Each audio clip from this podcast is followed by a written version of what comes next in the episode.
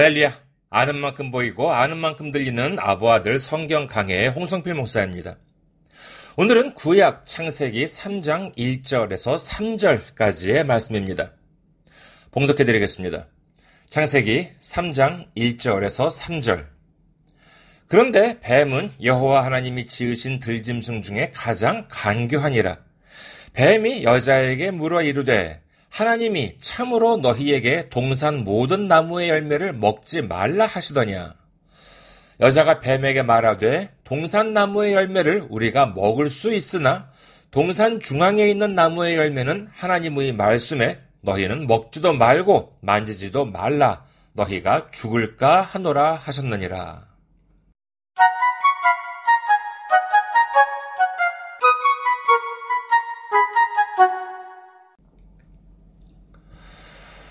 이제 인류 역사상 가장 불행한 사건이 일어납니다. 인류가 창조된 이래로 이처럼 불행한 일은 없었을 것입니다. 바로 마귀에 의한 유혹입니다. 더 정확하게 말씀드리자면 마귀에 의한 유혹에 대해서 패배한 기록입니다. 우리가 주목해야 할 부분이 있습니다. 우선 뱀, 곧 마귀는 남자가 아닌 여자를 공략 대상으로 삼았습니다. 그 이유는 단순히 여자가 남자보다 못해서 또는 유혹에 약해서가 아닙니다. 우리는 하나님께서 선악을 알게 하는 나무 열매를 금하신다는 말씀을 한 시점을 유념해 보아야 하겠습니다. 남자와 여자의 창조, 그리고 선악과를 먹지 말라고 하신 말씀의 순서를 살펴보면은 우선 남자를 창조하셨고 그 다음에 남자에게 선악과에 대한 금지를 명령하시고는 마지막으로 여자를 창조하셨습니다. 즉 여자는 하나님으로부터 직접적으로 금지 사항을 듣지 못했습니다. 하지만 하와도 하나님께서 이를 금하셨다는 것은 알고 있었습니다. 아마도 추측하건대 아담이 하와에게 말해주지 않았을까 합니다. 그러나 뱀의 질문에 대한 하와의 답변이 흥미롭습니다. 창세기 2장 17절에서 하나님께서는 아담에게 분명히 선악을 알게 하는 나무의 열매는 먹지 말라. 네가 먹는 날에는 반드시 죽으리라. 라고 말씀하셨음에도 불구하고 하와는 그 나무 열매를 따먹으면 너희가 죽을까 하노라. 라고 하나님께서 말씀하셨다고 합니다.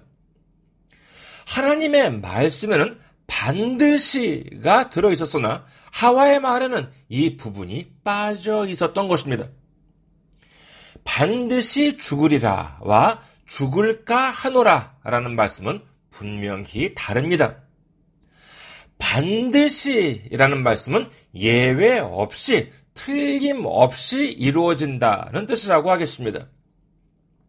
그러니까 너희가 이 열매를 먹으면 예외 없이 틀림없이 너희는 죽게 된다는 뜻이었음에도 불구하고 이를 간과하게 된 것이지요.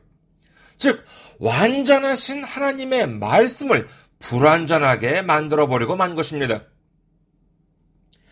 하와가 이와 같이 말을 한 이유가 아담이 하나님의 말씀을 제대로 전달해 주지 않았기 때문인지 아니면 눈앞에 있는 나무 열매와 뱀의 유혹이 마음을 어둡게 해서인지는 모르겠으나 이 불완전하게 알고 있던 하나님 말씀의 틈새로 마귀가 치고 들어오는 것을 볼 수 있습니다.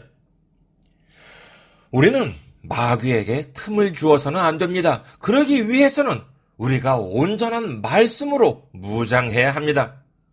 아무리 99% 무장을 했다 하더라도 1%의 틈이 있다면 그 1%를 마귀는 공략합니다. 우리는 기억해야 합니다. 우리 힘으로는 마귀의 유혹을 이길 수가 없습니다. 주님의 능력을 의지해야 하는 것입니다. 우리 모두 주님을 의지하고 100% 온전히 말씀으로 무장함으로 말미암아 0.1%의 틈도 없이 철저하게 대비하여 마귀의 유혹을 물리치는 우리 모두가 되시기를 주님의 이름으로 축원합니다.